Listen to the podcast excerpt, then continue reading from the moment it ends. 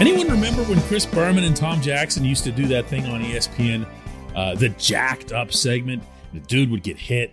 A lot of times it was like, you know, borderline dirty hit or whatever, but they really made it sound super awesome and dramatic by yelling out, he got jacked up.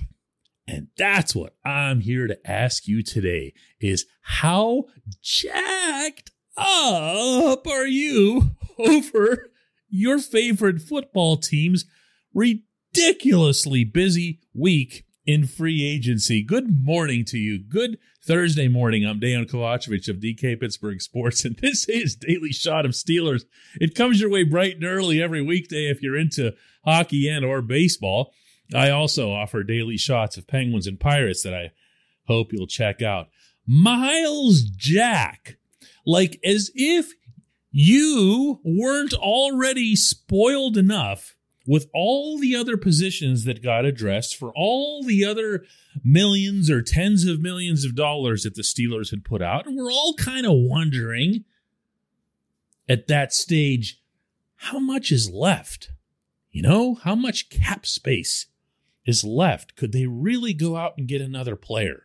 Could they really go out and get the inside linebacker that they so very desperately needed. Hang on, I'm going to say it like I've been saying it for a couple weeks now. Inside line back er. That's what they got here. That's what they got. I don't know what they're going to get out of Devin Bush in 2022. Ideally, as a lot of people are forecasting, coming off the major knee surgery, the second year is always better than the first, and you hope that he regains that explosive step that he showed as a rookie and can do not just sideline to sideline stuff, not just cutting off screen passes, but also, you know, making the occasional tackle and run stop. That's optimal. In the interim, you had to get rid of Joe Schobert, and they will, and they're going to save their 9.7 million in cap space on Schobert. And that in turn ends up covering, so to speak, the cost of Jack because he got two years and 16 million. I have to tell you, in a span of 72 hours, all the activity that this football team just registered, there isn't one transaction for me that approaches the acquisition of this player. Because he, to borrow a Tomlinism, checks all the boxes. Is he a superstar in the league? No. Is he a very, very good player? Yes. Is he young? Yes. Surprisingly so for someone who's been around and made the impact that he has. Jack's only 26 years old. And that goes right in line with what I was talking about on yesterday's episode.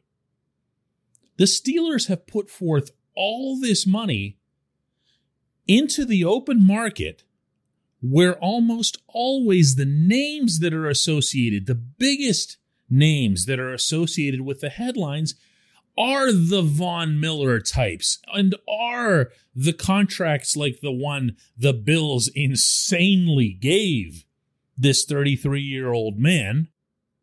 And the Steelers have yet to partake in anything of the kind, including the retention of their own players. The only one who's older than 26 out of everyone that they've either signed from the outside or kept is Arthur Maulet, who might or might not be their starting slot corner, and even he's 28 years old.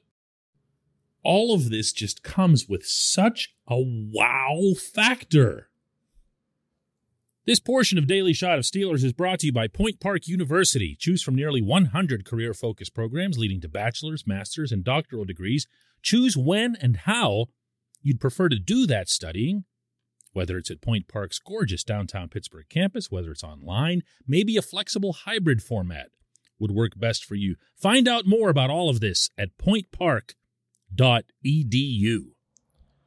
Now, the wow factor still comes with some limits to it because the Steelers continue to have very real needs at wide receiver, at cornerback, at safety, and maybe on the defensive line, although I think with the latter, that might be better suited for the draft. The other needs, the other three, are real. And if you say that the Steelers can bring back Juju Smith Schuster, okay, you're closer at wide receiver. If you say the Steelers can bring back Ahkello Witherspoon, okay, you're closer there too. I don't know if you're completely done there, but you're closer. If you bring back Terrell Edmunds, and I'm 100% in favor of that, then you're actually done at safety. And on the defensive line, of course, there's the big variable, the biggest variable of all, actually, that's remaining, and that's the status of Stephon Tuitt. And the overarching question over all of this is how much cap space is left? How much can you pay a Juju or a Witherspoon or Edmunds, or for that matter, Tuitt? If it's one or two out of those four, and by that I mean whether it's the in house players or someone from the outside, then you're at least knocking a couple of pins down that you don't have to deal with in the draft from a position of need, which Kevin Colbert and Mike Tomlin both hate doing. They'd rather go into the draft and get want than need. But since this offseason's already seen so many things that we've never seen before from this particular franchise, it's safe to say that they might also approach the draft differently than they have in the past. And if that's the case, if that's what ends up happening, where the Steelers are forced to address current needs in the draft, or at least to prioritize them, then I could see the Steelers aiming for, and I've been saying this one for a while, and I don't believe that anyone else is anywhere, wide receiver, because you know the class is good at receiver. You know the Steelers happen to believe that the class is good at receiver because Colbert has said so. And from there, you can start looking at the defensive line, which is going to need its own infusion of youth at some point. Anyway, you're not going to be able to rely on Cam Heyward, Tyson Alualu, and even if Steph is back, Tuitt forever. There does come a point where you're going to have to start investing high draft picks into the defensive line once again, as we've seen the Steelers do over the past few decades in waves. This might be the time to restart that wave. But yeah, in the interim, wow, just wow. When we come back, just one question.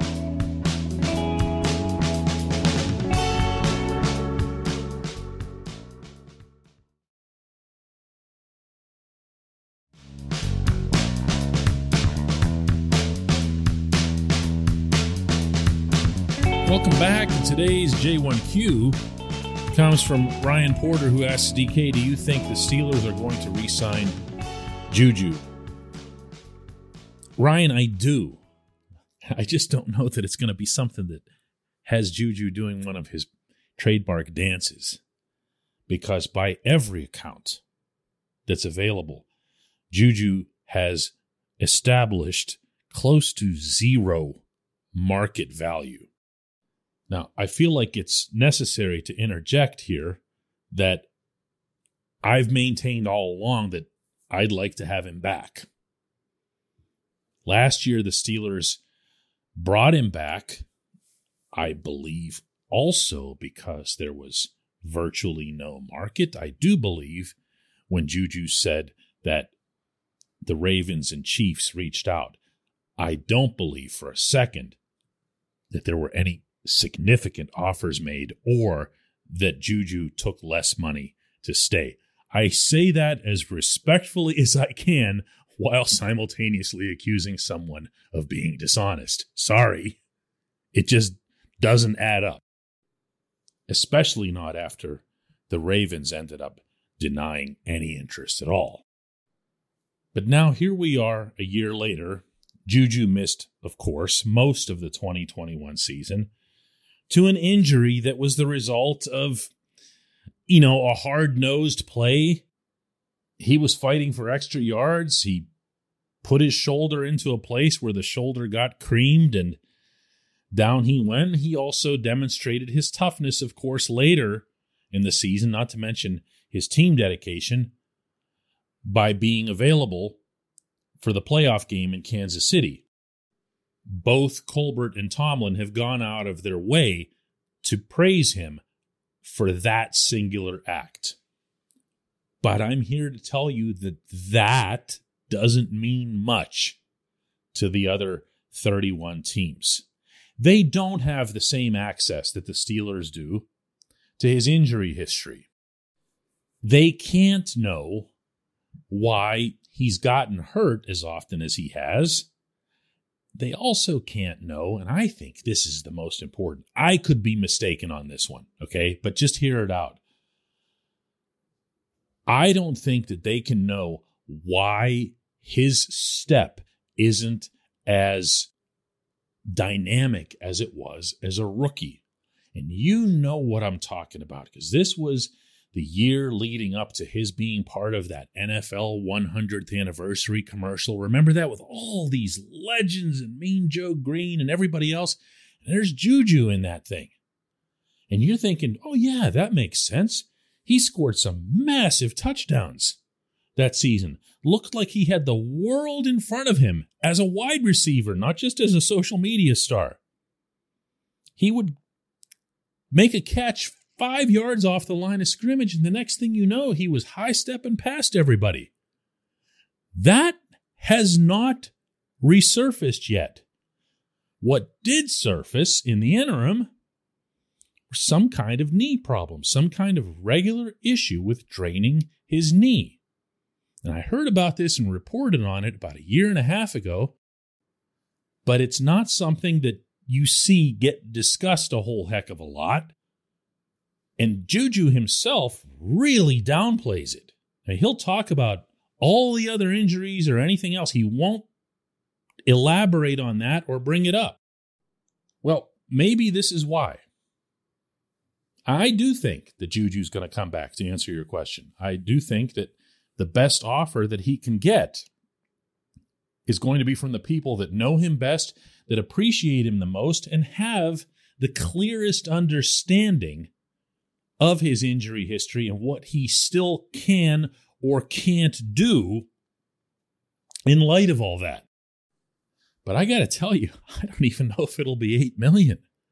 I mean, no market means no market. That means you've got no cards to play. You can bluff, but you can really only bluff if you've got at least one or two other teams that are serious about paying you at a certain rate you're not going to bluff Colbert.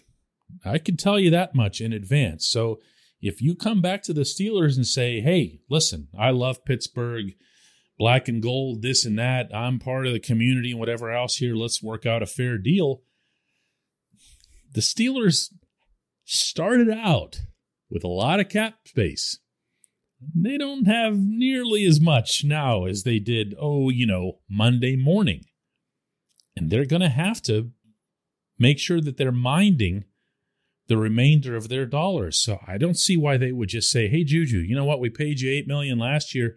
Here's another 8 million just so that you don't get embarrassed." That's not going to happen. That's not going to happen. So, could he come back? Sure. Is he going to come back? I don't know. All it takes is one other team. But so far, that one other team has yet to show itself. I appreciate the question. I appreciate everyone listening to Daily Shot of Steelers. We'll do another one tomorrow and discuss like seven more signings.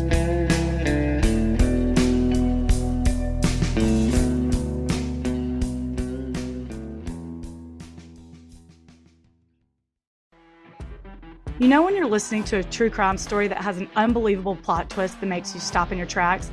That's what our podcast, People Are the Worst, brings you with each episode. I'm Rachel. And I'm Rebecca. We're identical twins who love true crime cases that make you say, didn't see that coming, and we hate the people responsible for them. Listen to People Are the Worst now on Apple, Spotify, or wherever you get your podcasts.